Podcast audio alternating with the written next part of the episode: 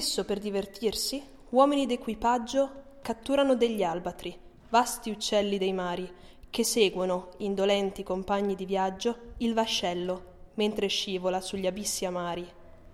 Appena a bordo, appoggiati sul tavolato, quei re dell'azzurro, goffi e verecondi, lasciano strascicare, come un remo perlato, pietosamente le due bianche ali grandi. Alato passeggero, così maldestro e fiacco, lui, prima così bello, che aria buffa e ignava, chi, con una pippetta, va a stuzzicargli il becco, chi mima, zoppicando l'infermo che volava. Il poeta ricorda questo re dello spazio, che sfida la tempesta e ride dell'arciere, esiliato giù, a terra, in mezzo allo schiamazzo, le ali di gigante gli impediscono di incedere. Bentornati a Tra le righe, oggi vi raccontiamo i fiori del male.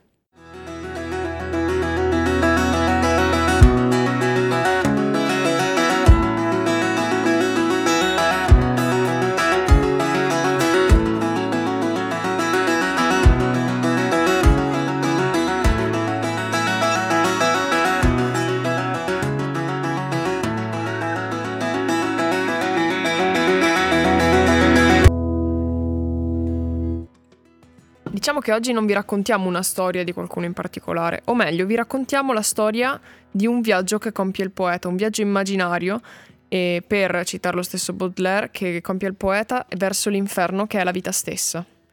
E, ehm, e ve lo raccontiamo appunto parlandovi dei fiori del male di Baudelaire. Bentornati a questa nuova puntata di Tra le righe, siamo Cecilia Passarella e Margherita Marzari. Come vi abbiamo appena accennato, la puntata di oggi sarà incentrata appunto sui Fiori del Male, che è una raccolta di poesie di Charles Baudelaire.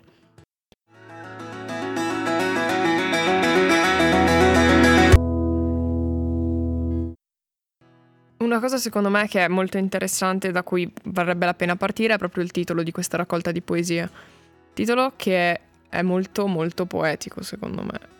So che è una ripetizione, tutto quello che volete, però è vero. Fiori del male è una cosa... Mm, è quasi un ossimoro. È vero. Perché i fiori è un'immagine molto positiva. È un'immagine di pace, di bellezza, Pensavo di serenità. Proprio anch'io l'immagine di pace. Appena letto mi sono proprio riscontrata. L'immagine esatto. di pace. Mentre al contrario, quando si sente parlare di fiori del male, si pensa appunto a un ossimoro perché è un qualcosa che va assolutamente contro tutto ciò che immaginiamo. È una cosa quasi triste quasi, ma non cattiva, proprio da, da malessere. Esatto, è proprio quello il punto, dà l'idea proprio di un qualcosa che è in decadenza, un qualcosa che quasi sembra andare in putrefazione. Ed è appunto proprio emblematico il, il, il titolo della raccolta, che lascia presagire appunto questa doppia essenza del libro stesso, ovvero il, la volontà di voler parlare di un qualcosa di malato che va a male eh, per esprimere però anche dei, diciamo, espressi, ecco, con la forma più alta, più sublime che è la poetica. Sì, infatti diciamo che anche questo concetto è richiamato proprio dall'espressione che abbiamo citato un attimo fa, eh, che è un viaggio attraverso verso l'inferno che è la vita stessa.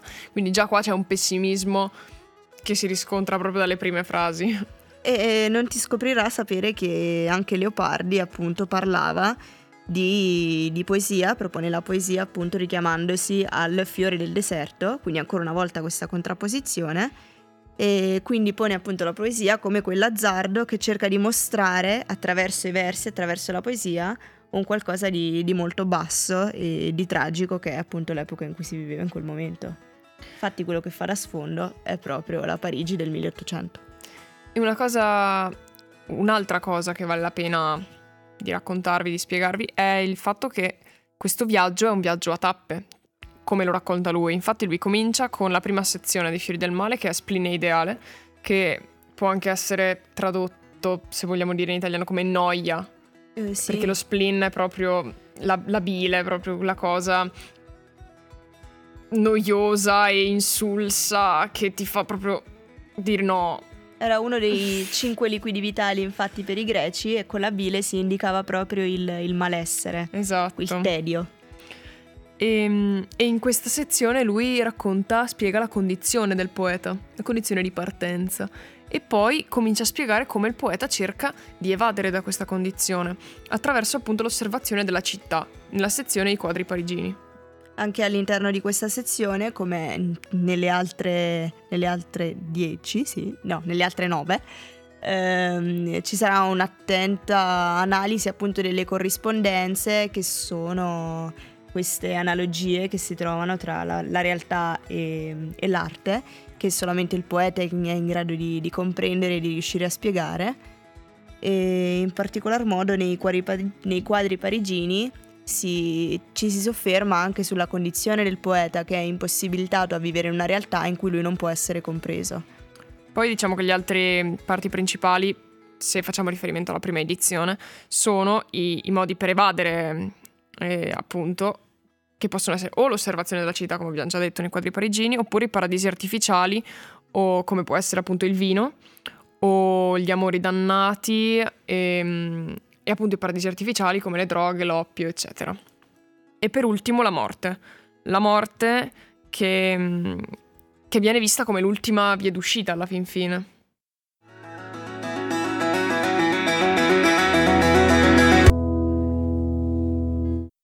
Un altro punto su cui penso sia anche un po' doveroso soffermarsi è proprio la condizione della caduta.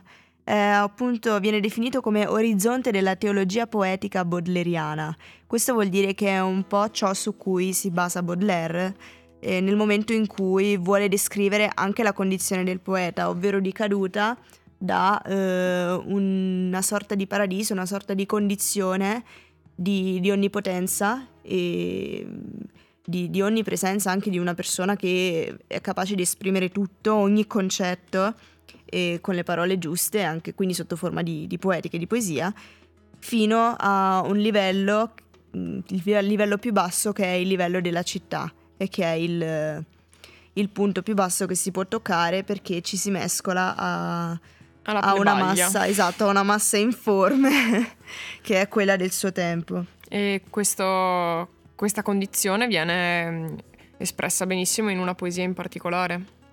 Sì, sicuramente viene espressa nella poesia L'Albatro, che narra appunto della condizione del poeta, in questo caso mm, diciamo impersonificato da, da un albatro, un, un uccello marino, che viene descritto come, come, re, come imperatore dei cieli, sì. ma che una volta finito su, su, una barca, su una nave, è impossibilitato ad esprimersi tutta la sua grandezza proprio a causa delle, delle ali delle che lo impacciano un sacco perché sono proprio quelle che quando, quando vola sono così grandi, così belle, maestose e sono il simbolo della, della, sua potenza e della grandezza del esatto, poeta, ma che allo stesso tempo lo impediscono nel momento in cui si trova tra, tra, gli, uomini. Tra gli, uomini. Esatto, tanto, tant'è che viene deriso da, dai marinai, eccetera, quindi... Non viene compreso. Esatto, questo è un po' la descrizione che, che Baudelaire fa del poeta, con questo paragone che secondo me è, è molto azzeccato e, e secondo me è una delle poesie più belle di questo libro. Sicuramente.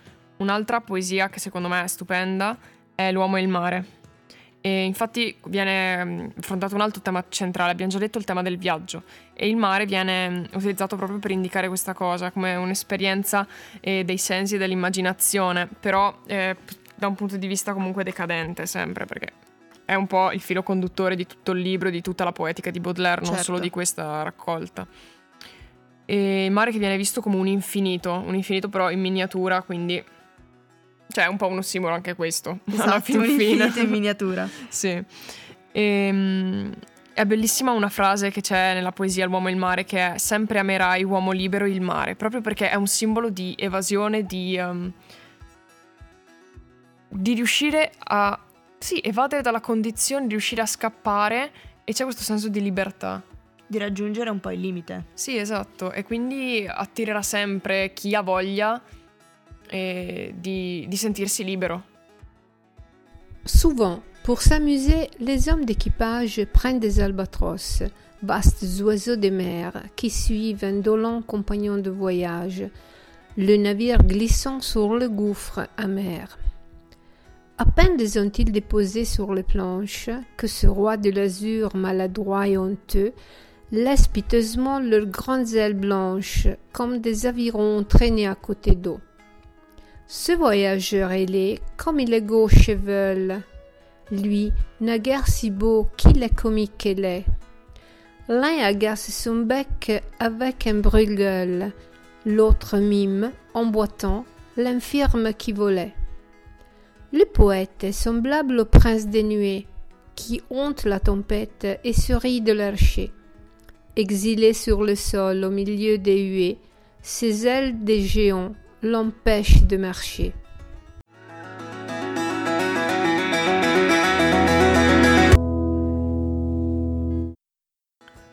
Non vi abbiamo minimamente accennato eh, al tipo di opere d'arte di cui parleremo oggi. Quindi sorpresa sorpresissima, avevamo pensato di fare una sorta di confronto tra diverse opere d'arte. Che hanno in comune però una cosa molto importante, ovvero il soggetto. Infatti abbiamo pensato cosa può rappresentare eh, un po' l'animo dei poeti maledetti e di Baudelaire in particolare? L'assenzio che è proprio la classica bevanda che veniva rappresentata a quel tempo per indicare una sorta, una sorta di decadenza anche della persona, degli stili sociali e anche... È un distillato di decadentismo. Esatto. Vabbè, ok, e, e di decadenza perle. morale. Distillato di decadentismo. Questa È la userò la prossima eh. volta che vorrei prendere la birra con gli altri. Birra no, assenzio, anzi, distillato di decadentismo. Cheat. Vabbè, comunque, tornando alle cose un attimo più serie, abbiamo detto che facciamo un confronto tra diversi quadri. Parlando di bevitore d'assenzio, viene subito in mente, secondo me, proprio così, il quadro di Degas, che è il più famoso in assoluto. C'è questa ragazza con lo sguardo perso totalmente nel vuoto, il bicchiere Bellissimo, devo davanti. dire, è davvero sì, è meraviglioso. Perfettamente. Non c'è aria Esatto. più, più trasandata. E triste, malinconica e depressa di, di quella. Insofferente, esatto. Però un altro, comunque, che è abbastanza famoso secondo me, quello di Picasso, Sì. del periodo blu. Perché ne ha fatti due. Uno del periodo blu e uno del periodo un po' successivo. Quello del periodo blu è un po' più famoso e secondo me è ancora più triste proprio per questa per Atmosfera questi blu. colori, esatto, anche perché era tutto il periodo che era proprio intriso di tristezza fino al midollo.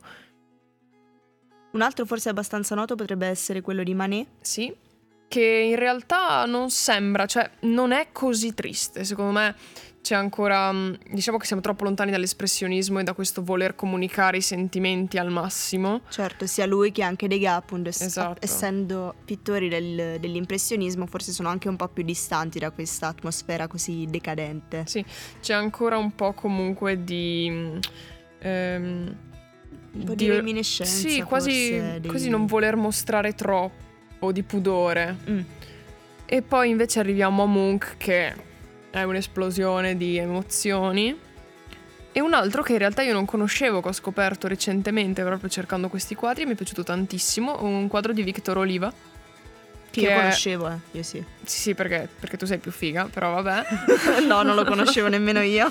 che è un pittore cieco dell'esponente dell'Art Nouveau. E, e addirittura nel suo quadro l'assenzio è impersonificato, perché c'è questa nuvola di assenzio a forma di persona e sembra che Bellissimo. il bevitore parli con questa figura. È eccezionale, stupendo.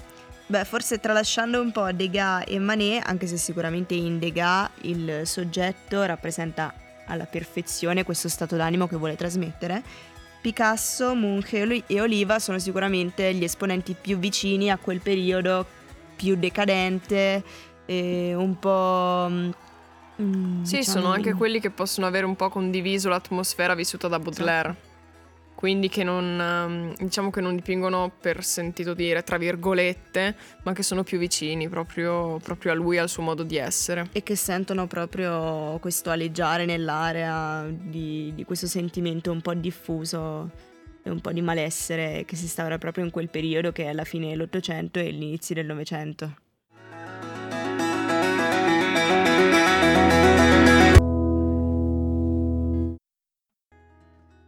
Devo dire che questa puntata mi è piaciuta. E non sono per niente originale perché lo dico alla fine di ogni puntata di questa stagione. Io non lo dico mai, quindi anch'io non sono originale perché neanche stavolta l'ho detto.